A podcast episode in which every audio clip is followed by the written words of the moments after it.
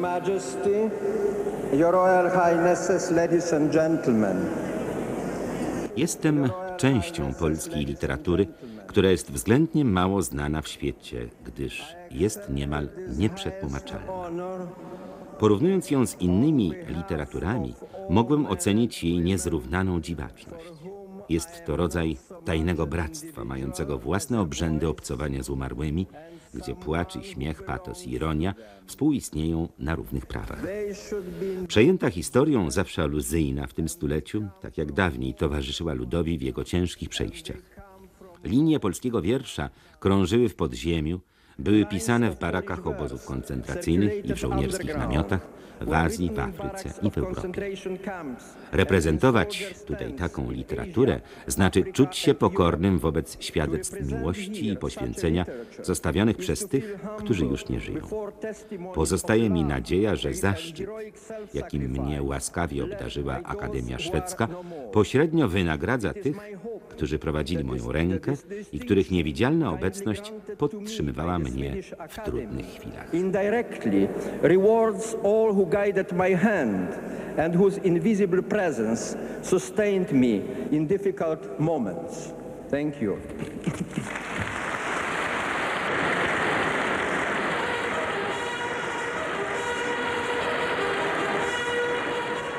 Tak niemal 40 lat temu, 10 grudnia 1980 roku, mówił w Sztokholmie laureat literackiego Nobla Czesław Miłosz, gdy odbierał nagrodę. Kiedy 9 października Akademia Szwedzka ogłosiła, że najważniejsza literacka nagroda trafi do Polaka, większość rodaków nie znała jednego z najwybitniejszych poetów drugiej połowy XX wieku.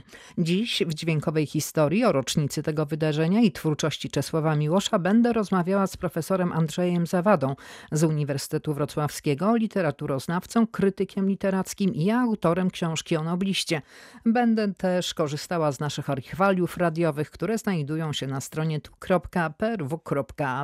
Proszę mi powiedzieć, panie profesorze, w jakich okolicznościach dowiedział się pan o Nagrodzie Nobla dla Czesława Miłosza? Spodziewałem się, jak zresztą wiele osób wówczas w Polsce, trochę zajmujących się literaturą, że Nagroda Nobla w roku 1980 może przypaść Czesławowi Miłoszowi. A skąd y, wiedzieliście, wy znawcy, bo przeciętny człowiek tego nie znał?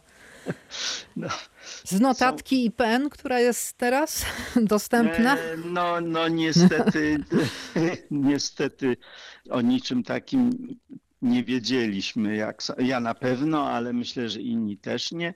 Natomiast y, postaram się powiedzieć krótko. Od mniej więcej roku 78, czyli dwa lata wcześniej, takim obiegu e, światowym literatury Miłosz miał już bardzo mocną pozycję. Oczywiście te publikacje zachodnie raczej nie docierały do czytelników w Polsce, ale ja miałem taką świetną okazję, że od jesieni 78 roku pracowałem w Finlandii na uniwersytecie, nawet na dwóch jednocześnie i miałem dostęp do bibliotek swobodny, a ponieważ bardzo lubiłem poezję Czesława Miłosza już od czasu studiów, czyli zacząłem go czytać mniej więcej systematycznie w roku 1970, to zdawałem sobie sprawę i jak właśnie wielu e, czytelników takich trochę wtajemniczonych, że jest to wybitne nazwisko poezji polskiej, może naj, najwybitniejsze może nawet w XX wieku i, i również y, zostało zauważone w świecie. I w 1978 roku, kiedy byłem w Finlandii, Miłosz dostał amerykańską nagrodę poetycką Neustadta, potocznie nazywaną Małym Noblem. I wtedy Amerykanie wydali taki specjalny zeszyt, bardzo gruby, bardzo duży, czasopisma pod tytułem World Literature Today, poświęcony wyłącznie Miłoszowi z okazji właśnie tej nagrody. I to był właściwie taki wstęp, wstęp do Nobla, bo ta nagroda po prostu ma taką wielką rangę. Czyli specjaliści się tego spodziewali, tak? Tak, tak można powiedzieć, A że, co z- że spodziewali i liczyli bardzo na to i kibicowali Miłoszowi. A co z przeciętnym człowiekiem? Jak usłyszeliśmy człowiek- komunikat, że Czesław Miłosz dostał Nobla, to każdy pytał się, a Tak. kto to jest? Oczywiście, bo skąd można było wiedzieć? Przecież e, moi sąsiedzi, których spotykałem, też pytali mnie, wiedząc, że, że jestem polonistą, kto to taki ten Czesław Miłosz i dlaczego oni o tym nie słyszeli, ludzie cywilizowani i kulturalni. No więc taka była sytuacja, bo Miłosz był jako pisarz nieobecny w, w drodze wyjątku. Jakieś tam drobne publikacje ukazały się w 56-57 roku. Na fali tak zwanej Odwilży. Odwilży. I na początku lat 70. było takie delikatne rozluźnienie polityczne i ukazała się antologia poezji współczesnej przygotowana przez poetę Stanisława Grochowiaka i profesora Janusza Maciejewskiego i tam ukazał się po raz pierwszy właśnie po takiej przerwie no prawie dwudziestoletniej duży blok, no, jak na owe warunki publikacji cenzurowanych. Dość duży y, blok wierszy Miłosza. Ale to były 20 wiersze wojenne i zaraz powojenne, czyli takie To były wiersze starsze. wojenne i powojenne, ale były tam wiersze nawet z lat 60. Po prostu był to wybór taki dosyć reprezentatywny, no ale oczywiście w stosunku do całej już wówczas bardzo dużej twórczości to mało reprezentatywne, a poza tym takie antologie to nie jest publikacja masowa. No więc był już założony jakiś ślad, ale tylko tyle, więc y, rzeczywiście o Miłoszu prawie nikt nie wiedział. W, w encyklopediach PWN-u była notatka, że to polski poeta emigracyjny, autor e, kilku książek tam ocalenia właśnie, czyli takich, które się ukazały po wojnie w Polsce legalnie i zakończyło się to zdaniem, że jest wrogiem Polski Ludowej. Skoro wróg Polski Ludowej, to musiał być na celowniku służb bezpieczeństwa. W Instytucie Pamięci Narodowej pozostała taka notatka. Warszawa dnia 2 sierpnia 1980 roku. Tajne specjalnego znaczenia. Informacja dotycząca Czesława Miłosza, syna Aleksandra i Weroniki z Kunatów, urodzonego 30 czerwca 1911 roku w Szetejniach, Litewska Socjalistyczna Republika Radziecka. Narodowość polska, obywatelstwo amerykańskie, pochodzenie społeczne inteligenckie, wykształcenie wyższe prawnicze. Obecnie zamieszkały USA, gdzie na Uniwersytecie Kalifornijskim w Berkeley jest wykładowcą literatury i języków słowiańskich. Uzyskane informacje dowodzą, że należy się liczyć z możliwością otrzymania Nagrody Nobla w dziedzinie literatury przez Czesława Miłosza. Ewentualność taka może stworzyć niesprzyjające warunki dla realizacji zasad polityki kulturalnej państwa. Tak wysokie wyróżnienie międzynarodowe dla twórczości Czesława Miłosza spowoduje wzrost aktywności emigracyjnych środowisk literackich, które będą dążyć do rozszerzenia i zacieśnienia kontaktów ze środowiskiem literackim w Polsce – szermując hasłem niepodzielności literatury polskiej bez względu na to, gdzie ona powstaje i gdzie jest publikowana.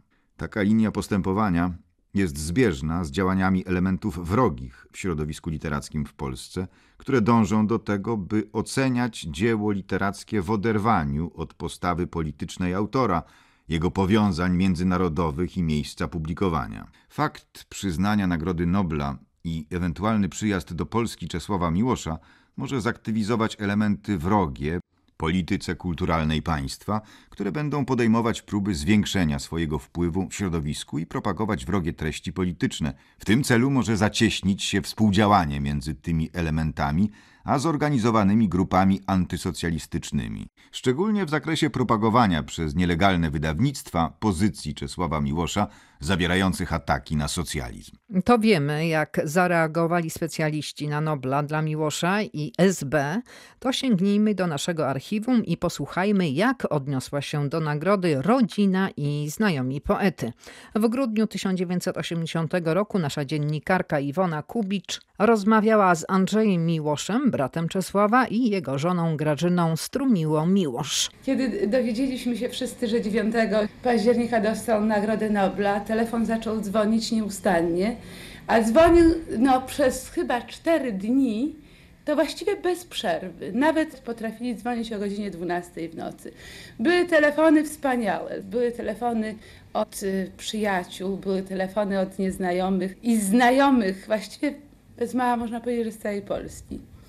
Ale które mi telefony sprawiały największą radość, to były telefony młodzieży. Młodzieży, która była pozbawiona poezji. I to były telefony takie szalenie chwytające za serce.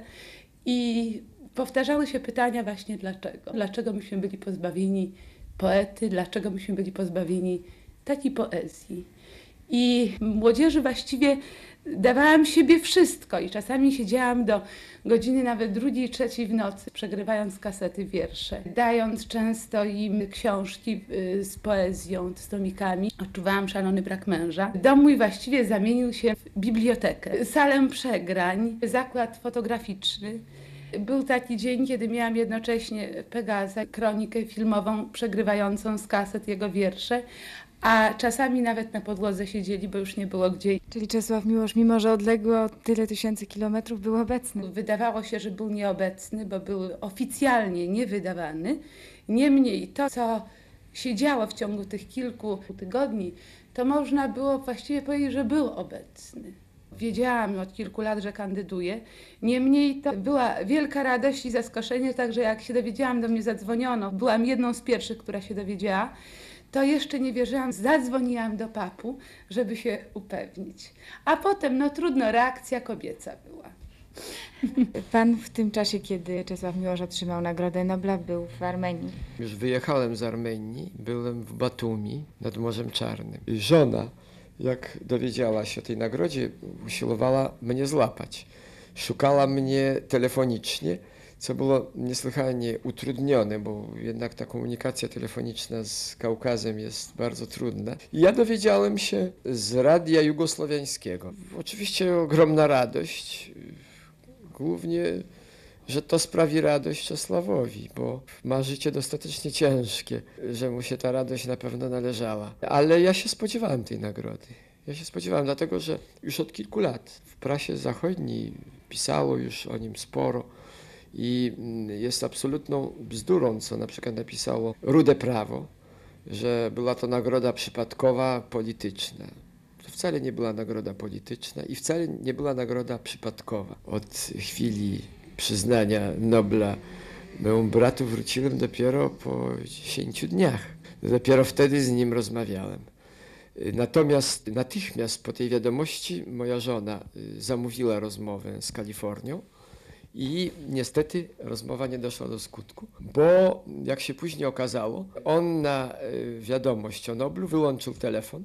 No jest skromny i nie lubi rozgłosu, żadnych sensacji dookoła swojej osoby. Nie chciał przyjmować gratulacji.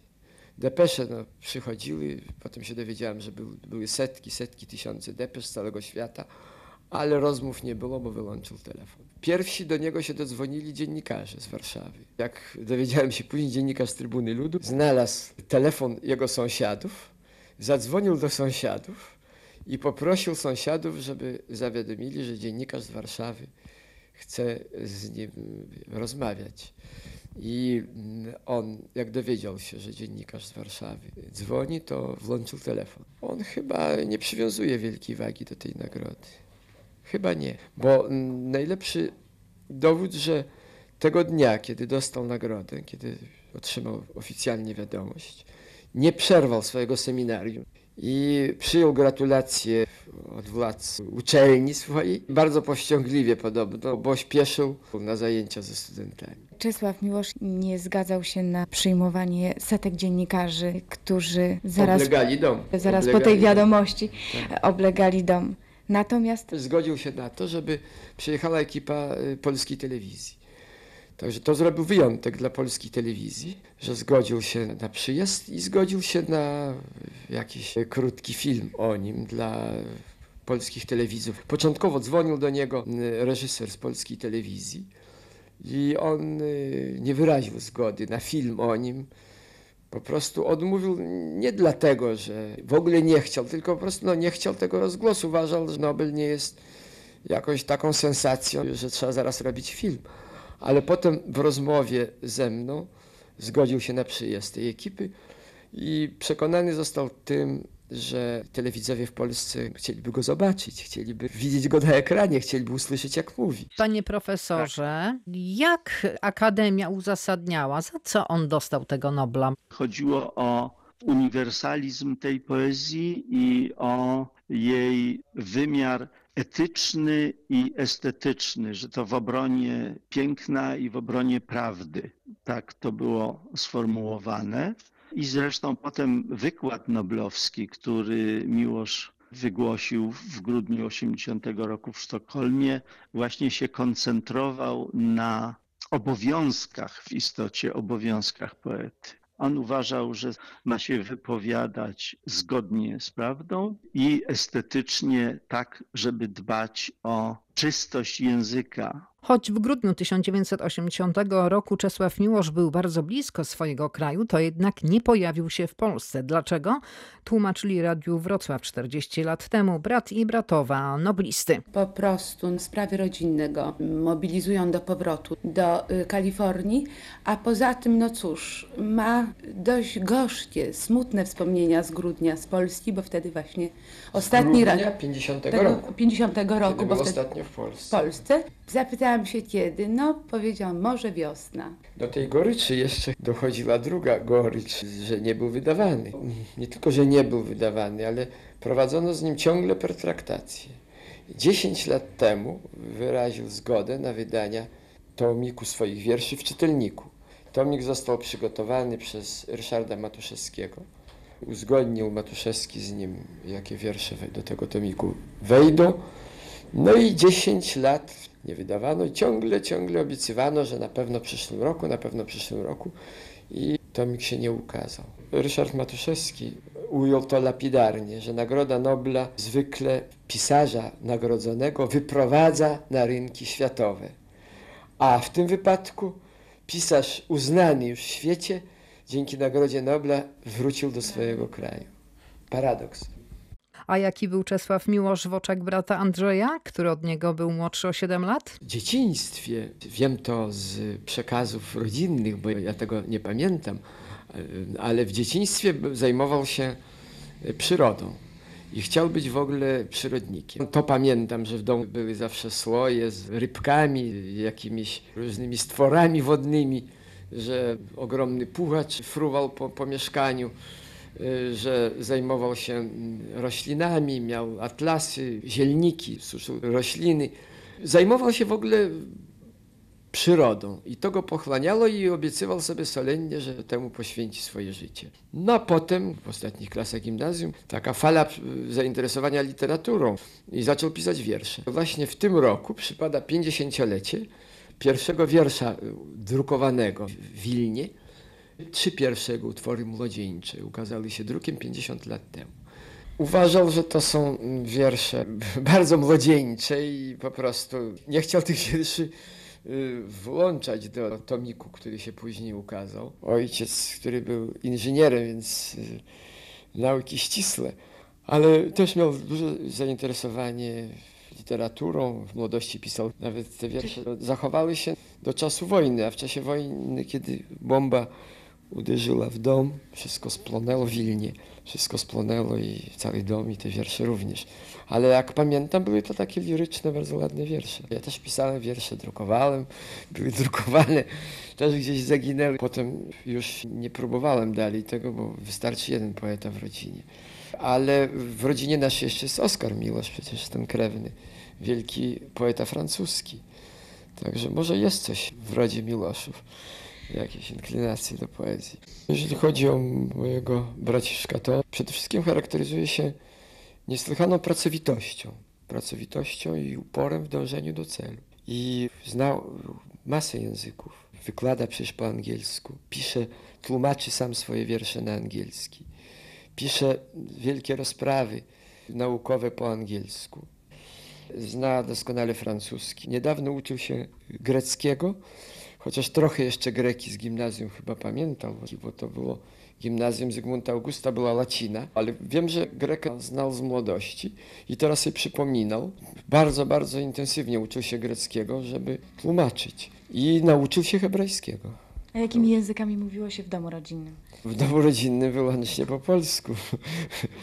Oczywiście chodzi pani zapewne o ten litewski, który się przewija. Ja mówię po litewsku, ale uczyłem się od dzieci, z którymi się bawiłem. Brat po litewsku nawet chyba nie mówił, bo dzieciństwo spędził w Rosji do czasu rewolucji. Ojciec był tam zmobilizowany do armii rosyjskiej jako inżynier, był saperem armii rosyjskiej. Matka z małym Czesławem jeździła wszędzie z ojcem w tej strefie przyfrontowej i tam bawił się z dziećmi, mówiąc im po rosyjsku, stąd do dzisiaj znakomita znajomość rosyjskiego ze świetnym akcentem. Litewski pamiętał bardzo mało, bo trochę też bawił się z dziećmi litewskimi na Litwie, ale tam majątku tych dziadków większość mu jednak ludzi mówiła do dookoła po polsku. Dalej dopiero by, byli wsie litewskie. Jakie miał usposobienie wówczas pana brat? Był trochę jak ludzie urodzeni pod znakiem raka, trochę porywczy. Jeżeli ja na przykład zrobiłem mu nieporządek w jego ułożonych zielnikach, czy coś tam przywróciłem jako dziecko, no to, to początkowo zaczynało się tego, że, że krzyknął na mnie, a potem łagodniał i było mu przykro wyraźnie, że, że podniósł na brata głos i nigdy mnie nie uderzył. Nigdy to się nie zdarzyło, nawet jeżeli ja coś przeskrobałem, to nigdy nie podniósł na mnie ręki. Wielu osobom, które się bezpośrednio zetknęły z Czesławem Miłoszem, wydaje się być łagodnym, pogodnym, zrównoważonym i poważnym. Co z tą powagą? Czy odmawia mu się mm, poczucia humoru? Och, ma ogromne poczucie humoru.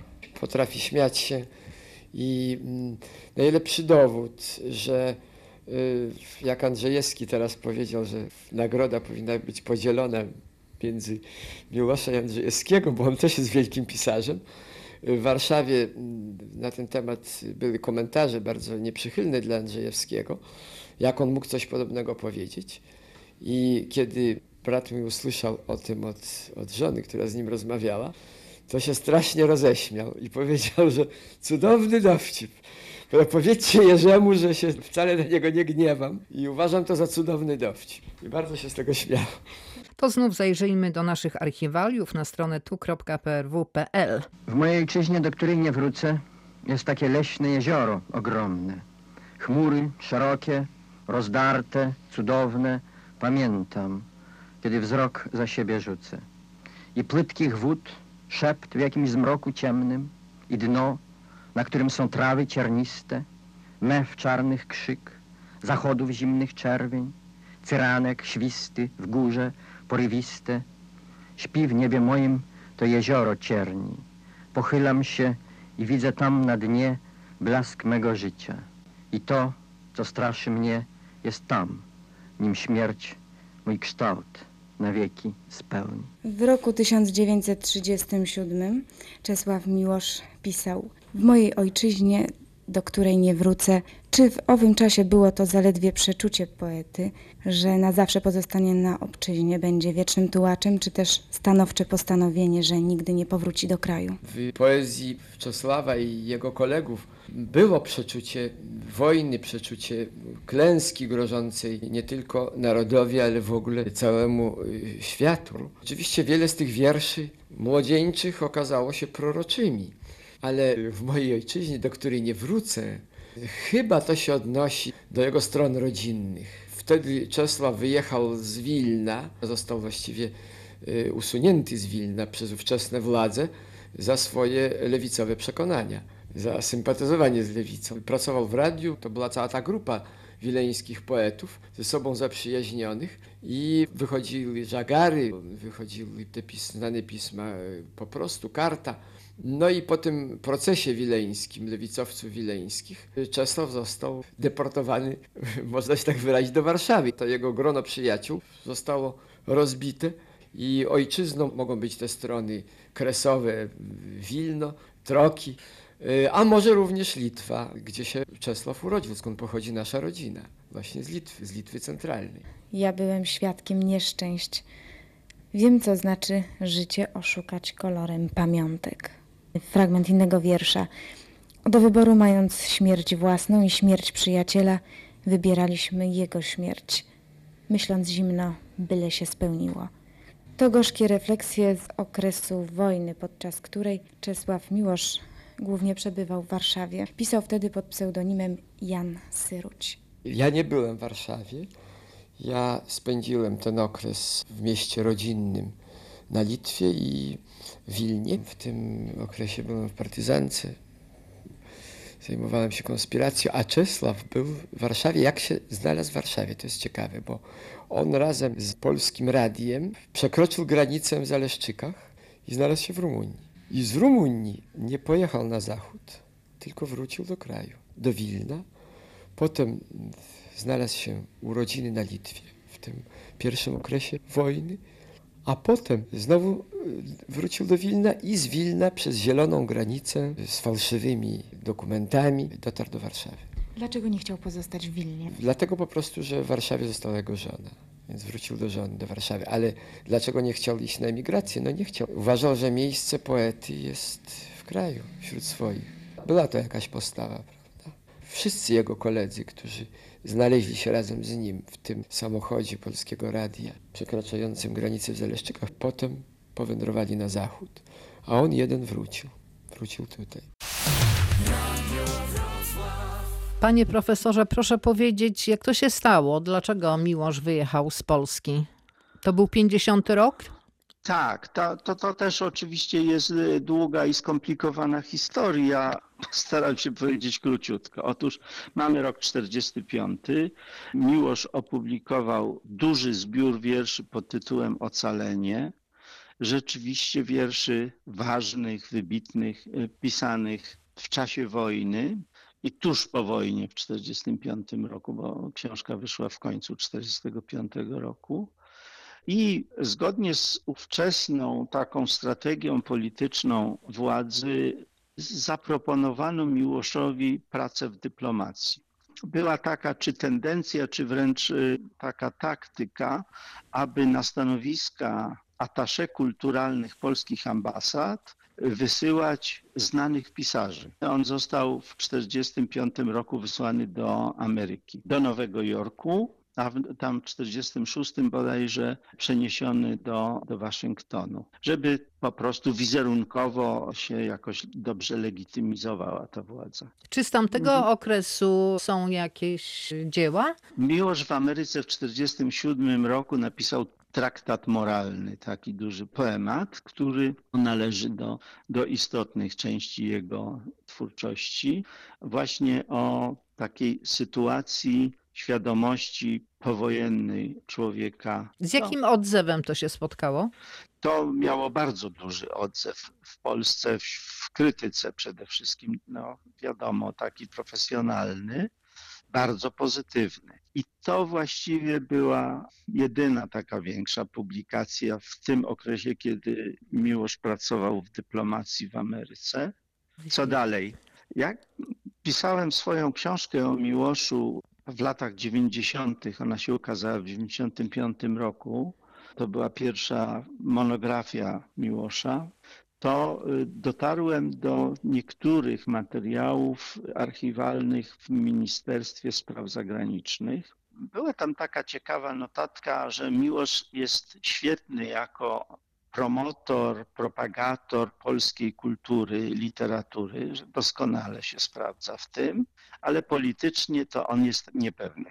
I to myślę, że to jest takie zdanie, które miało wpływ potem na dalszy jego los, bo w 1949 roku został przeniesiony, kiedy już kurs w Polsce polityczny się zaostrzył, został przeniesiony do Paryża, gdzie ambasadorem był Jerzy Putrament urzędnik polityczny, pisarz, ale urzędnik polityczny ówczesnej władzy, a prywatnie dawny kolega Miłosza ze studiów na Uniwersytecie Stefana Batorego w Wilnie. I zadaniem Putramenta było przypilnować Miłosza, żeby jakiś nie polityczny robił. Tak, żeby nie podskakiwał, żeby nie przesadzał i, i żeby go mieć na oku. Potem się okazało, że chodzi o to po prostu, żeby albo e, zachowywał się zgodnie z, z linią, polityczną, polityczną, Albo, albo żeby go można było wycofać z dyplomacji. I to się stało jakoś na początku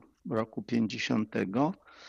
i odebrano mu paszport wówczas, co miało oznaczać, że on już w Polsce zostanie. I wówczas jakimiś kanałami prywatnymi, osobistymi. No w końcu miał dużo znajomości w dyplomacji też. Tak, i nawet wiadomo, kto załatwił, że mu ten paszport oddano. A kto? To Zygmunt Modzelewski, ówczesny minister, który chyba miał świadomość, tak, tak wynika z różnych z korespondencji, z jakichś różnych opinii, że chyba miał świadomość, że Miłosz, jeśli paszport dostanie, to nie wiadomo, czy wróci. W każdym razie wydano mu ten paszport i on z tym paszportem wrócił do Paryża. I tam opublikował polityczny manifest tak, gdzie, gdzie, pod e, tytułem Nie. Był, czyli to był manifest pisarza, który wybiera emigrację, ponieważ y, nie zgadza się na podporządkowanie literatury, literatów, na cenzurowanie wolnej myśli. Ale chyba ciekawe Ale- było to, co się działo później w Polsce. I co się działo także na emigracji, dlatego że emigracja londyńska nie uwierzyła mu i zaatakowali go, pisząc, y, że jest agentem komunistycznym, A w Polsce odwrotnie.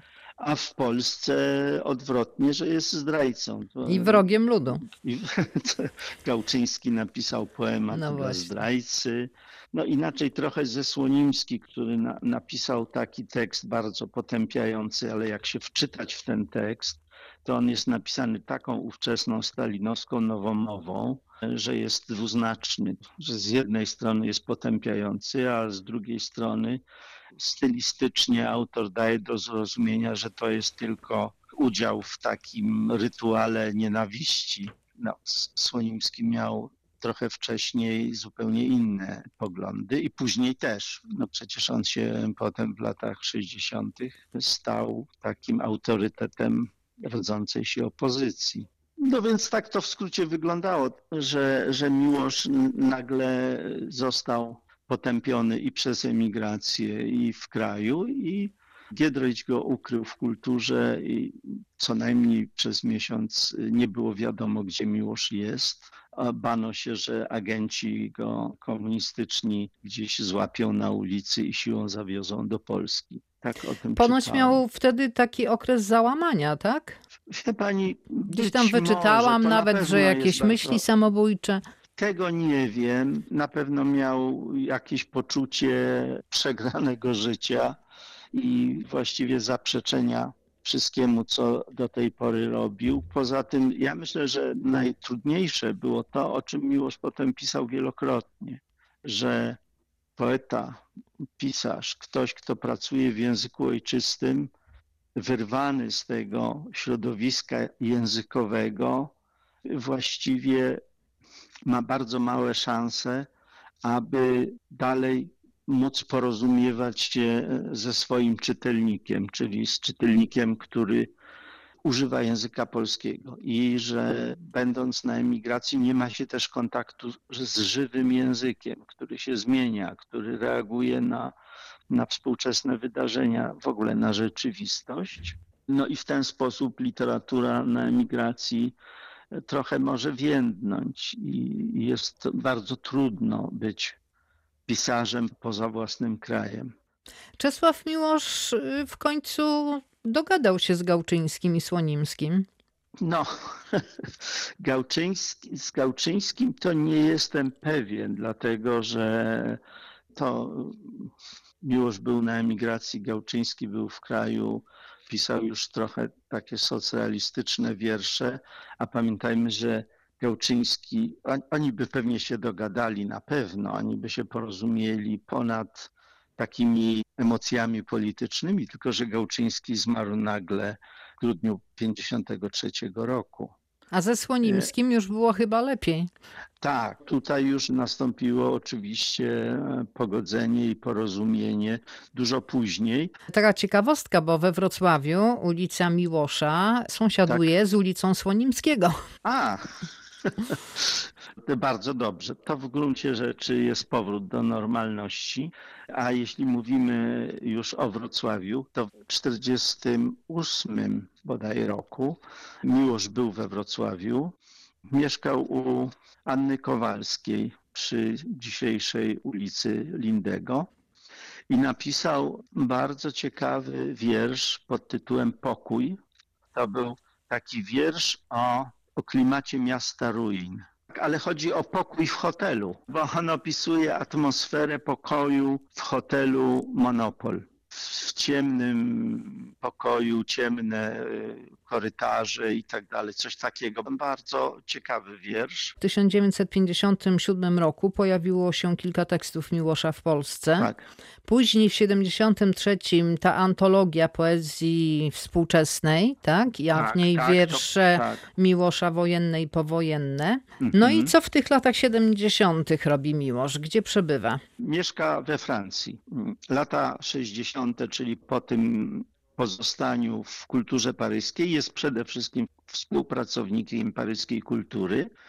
Mieszka pod Paryżem, pisze, to znaczy pisze Zniewolony umysł, czyli jedno z takich najważniejszych swoich Dzieł. dzieł, gdzie analizuje bardzo głęboko istotę tego mechanizmu, który powoduje, że intelektualiści przejmują myślenie totalitarne w gruncie rzeczy, że y, utożsamiają się z władzą, że chcą utożsamiać. Właściwie umysł zniewolony był publikacją, która miała tłumaczenie na wiele języków. Była wydarzeniem intelektualnym we Francji, potem w obszarze języka angielskiego, a poprzez język angielski w bardzo wielu krajach miała ogromną recepcję. Być może jest to najbardziej, a nawet nie być może, tylko prawie na pewno jest to najważniejsze, najbardziej znane dzieło Miłosza przed Noblem na pewno, a i może i po Noblu, ale to już znacznie, znacznie Później. później, czyli to już y, w drugiej połowie lat 70. i przede wszystkim w latach 80., kiedy już pojawił się drugi obieg, niezależny ruch wydawniczy i kiedy też dokolportowano do Polski, oczywiście nielegalnie i w ukryciu, kolportowano książki wydawane w Paryżu i w Londynie. Wydawnictwa kultury paryskiej docierały do niektórych bibliotek naukowych w Polsce również w latach 60. i 70. One były w Bibliotece Ossolineum, były w naszej Bibliotece Uniwersyteckiej. Właśnie w, pytała pani, co robił potem, więc po tym okresie francuskim, kiedy napisał Zniewolony umysł, powieść Zdobycie władzy i drugą bardzo istotną książkę, czyli Rodzinną Europę, taki esej o europejskości krajów Europy Środkowej. To jest książka, która jest nadal bardzo, bardzo aktualna i ogromnie ciekawa, bo on analizuje specyfikę środkowego Europejczyka, gdzieś włożonego pomiędzy dwie kultury, kulturę Zachodu i kulturę Wschodu, języki zachodnie, języki wschodnie i te wszystkie trudności i dylematy, jakie tutaj przeżywamy, opisał znakomicie w, w rodzinnej Europie, która też oczywiście nie ukazywała się w Polsce aż do lat y, 90. Teraz mi się dobrze. przypomniało, że wyczytałam gdzieś, że wtedy jak spadła taka na niego krytyka w Polsce, e, on się Tak. trochę podłamał i wtedy zaczął pisać Dolinę Issy. A i jeszcze tak, jako chcie- autoterapię. Tak, tak. Chciał Tak, wrócić do Dolina tych Ina- dziecinnych, no dziecięcych tak. lat. y, Świetnie, że pani miejsca. przypomniała. Tak, Dolinę Isy, którą potem zresztą Tadeusz Konwicki sfilmował wiele lat później. No więc te główne książki lat 50. to był Zniewolony Umysł, Zdobycie Władzy, Rodzinna Europa i Dolina Issy i oczywiście wiersze. I wówczas Amerykanie zaproponowali mu stanowisko profesora gościa. Dostał dwa zaproszenia z Uniwersytetu Indiana i Uniwersytetu Berkeley i wybrał Berkeley University of California. Panie profesorze, a spotkał się pan z taką tezą, że Nagroda Nobla dla Czesława Miłosza miała jakiś podtekst polityczny, bo to był październik 1980 roku, a w Polsce mieliśmy już od kilku miesięcy ostre strajki, co prawda Oczywiście, niby podpisane oczywiście. porozumieniem, ale później było gorzej. Nagroda Nobla niewątpliwie znalazła się w kontekście politycznym. To trudno, żeby było inaczej. Zwłaszcza, że Czy jak rok jakie- później przyjechał do Mhm. Polski, to na lotnisku w Warszawie e, zaraz mówił o robotnikach polskich. Tak, co więcej, w Sztokholmie w grudniu pojawił się ze znaczkiem Solidarności w klapie. I wszystkie media to pokazywały, światowe media. Znaczy, ja nie wiem, czy, czy to było w polskich mediach, czy czasem nie zostało to jakoś wymiksowane. Także on też nie, nie ukrywał swojej, a wręcz przeciwnie. Demonstrował. Swojej, tak, tak, demonstrował swoje emocje związane z ruchem Solidarności i z tym zrywem wolnościowym w Polsce. Zresztą na pomniku poległych stoczniowców w Gdańsku umieszczono jego wiersz, który skrzywdziłeś człowieka prostego. To było też wydarzenie. Także Solidarność także Miała wpływ na jego poezję miała wpływ i na też poezję, na ale, to, to, e, że dostał ale- nagrodę. Tak, ale w jakimś sensie. Solidarność też demonstrowała już po nagrodzie, demonstrowała swoje uznanie dla Miłosza. A proszę mi jeszcze powiedzieć, to już ostatnie dwa pytania. Jakieś zamieszanie było wokół miejsca pochówku Czesława Miłosza? Intelektualiści krakowscy chcieli, aby Miłosza pochować w kościele na Skałce. Obok Wyspiańskiego, obok Jana Długosza, tam jest panteon twórców narodowych, ale Skałka należy do zakonu Paulinów i oni się nie zgadzali. Publicznie Dlaczego? mówili, że no właśnie tam mm, jeden z tych Paulinów udzielał wywiadów, y, że nie wiadomo, czy Miłosz był taki religijny i czy on za, zasługuje na, na taki pochówek. Mm. A coś było konkretnego? Nie, no właśnie to były tego rodzaju sformułowania. Ja nie wiem, może, może przeczytał jego właśnie ten traktat e, religijny, gdzie jest taki cytat: Ja też jednego dnia wierzę, drugiego nie wierzę. Mhm, znane słowa. Takich, takich o takich wątpliwościach. W każdym razie może go uważali za lewaka, e, wypowiadali się. No, e, posunął się ten, to był Furtian chyba zakonu Paulinów e, na skałce, że może papież ceni sobie twórczość Miłosza, ale niekoniecznie tutaj zdanie papieża musi być decydujące. Taką wypowiedź e, czytałem. Nie cytuję jej teraz dokładnie. Oczywiście.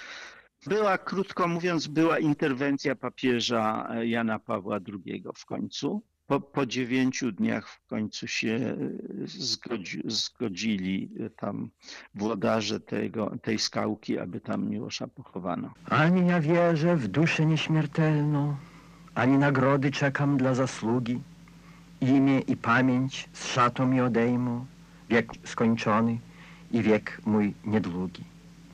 A kiedy pusty legnę sam w mogile na nieskończone czasy, nie na chwilę. Lecz jako Bóg mnie postawił na ziemi, jeżeli zechce, znowu mnie postawi. Nie mnie dochodzić, u jakich płomieni, w jakich kuźnicach serce mi przetrawi, ani zgadywać w roku czy godzinie on się objawi, kiedy świat przeminie. Gdybym nie ufał słowu Boga mego, za cóż ufają ludzie słowom ludzi? Może nie świętych, ale nikczemnego swoją miłością do chwały przebudzi i proch połączy niepojętą siłą, aby co skryte, wyjawione było. A jeśli dla mnie dola zgotowana, wróbla i kruka, liszki i lasicy, i nocny motyl nie doczekam rana, ale zgoreję cały w ogniu świcy, jeśli mnie po to, żeby mnie ocalił, przecie do końca Jego będę chwalił. kiedy pisałem książkę, właśnie tę monografię Miłosza do serii A to Polska właśnie, książka ta jest bardzo bogato ilustrowana, bo taka, takie jest założenie serii. Tam ma być koło, miało być w tej serii około 500 ilustracji zdjęć różnego rodzaju, zdjęć bohatera, zdjęć osób innych z nim związanych, miejsc. Projekt tych ilustracji, które powinny być, robił autor książki, czyli w tym przypadku ja. Książka już miała się ku końcowi i brakowało nam jednej ilustracji bardzo ważnej. Nie mieliśmy zdjęcia, nie mieliśmy fotografii dyplomu noblowskiego. Prosiłem go, że, żeby jako, w jakiś sposób przysłał nam fotografię dyplomu noblowskiego. Zaczęło się w domu Miłosza wielkie poszukiwanie. Zaangażowanych było w to kilka osób, no jego archiwum jest ogromne. Czyli z tego wynika, że nie przywiązywał, że nie przywiązywał wagi, właśnie, właśnie bo tak. inni On- by sobie on- wieszali on w każdym tak, pokoju. On tu, te, ten dyplom gdzieś tu leżał na takim stole, tam w takim stosie papierów. On tu na pewno jest. Ale może gdzieś w czasie jakiegoś sprzątania spadł, albo gdzieś został zawieruszony, albo go wysłałem z książkami do Uniwersytetu Yale, bo tam powstaje archiwum moich rękopisów i książek. Więc ja tam zadzwonię i sprawdzimy, niech oni poszukają tego. I co się okazało? Tam się okazało po pierwsze, że jeszcze te papiery nie są skatalogowane w pełni i, udokumentowane, ale dyplom się tam nie znalazł. Do tej pory nie wiadomo, e, gdzie on jest. W, ka w każdym razie Może go nie dostał w ogóle. że, że, żeby tego właśnie już długo nie, nie, nie, przeciągać tej historii, udało się sprowadzić fotografię z Królewskiej Akademii e, w Sztokholmie. Żadnej Przejmował się pamiątki dla dzieci, wnuków, prawnuków? Tak. Które wiersze, eseje najbardziej się panu podobają i dlaczego? Gdyby pani mi zadała to pytanie na początku, to całą godzinną rozmowę byśmy na ten temat przeprowadzili, więc e, teraz e, odpowiem możliwie najkrócej. Bardzo podoba mi się od 50 lat jego tom Trzy zimy. To jest y, zbiorek wierszy. Ale to jest bardzo stare. 1930 Z 37 roku. Tam no są naprawdę przepiękne, przepiękne wiersze. Tak, to jest jego druga publikacja poetycka w życiu. Tam są wiersze, które są przedrukowywane stale we, wszystkich jego wyborach, bo są naprawdę znakomite i tam widać już, że jest to poeta wybitnej miary. Zresztą też e, bardzo dobry krytyk. Kazimierz Wyka pisał już w czasie II wojny światowej, w czasie okupacji, w takich po- podziemnym mm, druku, że Miłosz, no to wtedy był bardzo młody człowiek, który wydał dwa tomiki wierszy. E, Miłosz jest właściwie największym poetą polskim XX wieku. Już wtedy. Tak, już wtedy. I to rzeczywiście się sprawdziło naturalnie. W każdym razie bardzo lubię te, te trzy zimy i bardzo e, lubię jego wiersze z lat 70. i 80. Wiersz Moja wierna mowo, dar, który jest bardzo powszechnie znany, on jest Mhm. taki buddyjski właściwie, o radości życia, o zachwycie. To są wiersze z lat 60., 70. i oczywiście te późne wiersze, które pisał w latach 90. i, i przed śmiercią. Są, wszystkie są znakomite, więc nie mogę powiedzieć, że mam kilka wierszy, bo e, od czasu do czasu czytam Miłosza i czytam kilkadziesiąt. Ta poezja się właściwie nie zmieniła, a jednocześnie się pogłębiała i wzbogacała. Chodzi mi o język, który nie jest zanadto poezją ani zanadto prozą, o jakąś pośrednią wypowiedź, która udźwignie więcej myśli niż oszczędna mowa poetycka, ale będzie bardziej oszczędna aniżeli mowa prozatorska. Moim gościem był profesor Andrzej Zawada, literaturoznawca, krytyk literacki, autor kilkunastu książek, w tym o Miłoszu.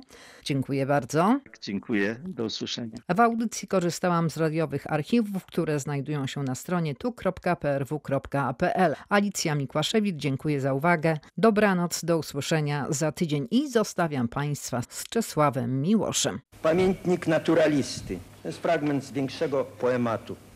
Po czterolistną koniczynę łąkami o świcie, podwój orzech w głęboki las. Tam wróżyło się nam wielkie życie i czekało, choć nie było nas. Dąb nasz ojciec, szorstkie jego ramię, siostra brzoza szeptem prowadziła. Coraz dalej szliśmy na spotkanie wody żywej, z której wszelka siła. Aż wędrując głuchym czarnym borem, cały długi dzień młodego lata, u wód jasnych staniemy wieczorem, gdzie król bobrów przeprawami włada. Żegnaj przyrodo, żegnaj przyrodo. Lecieliśmy nad pasmem skalnośnieżnych gór i o duszę kondora rzucaliśmy kości. Czy ułaskawimy kondora?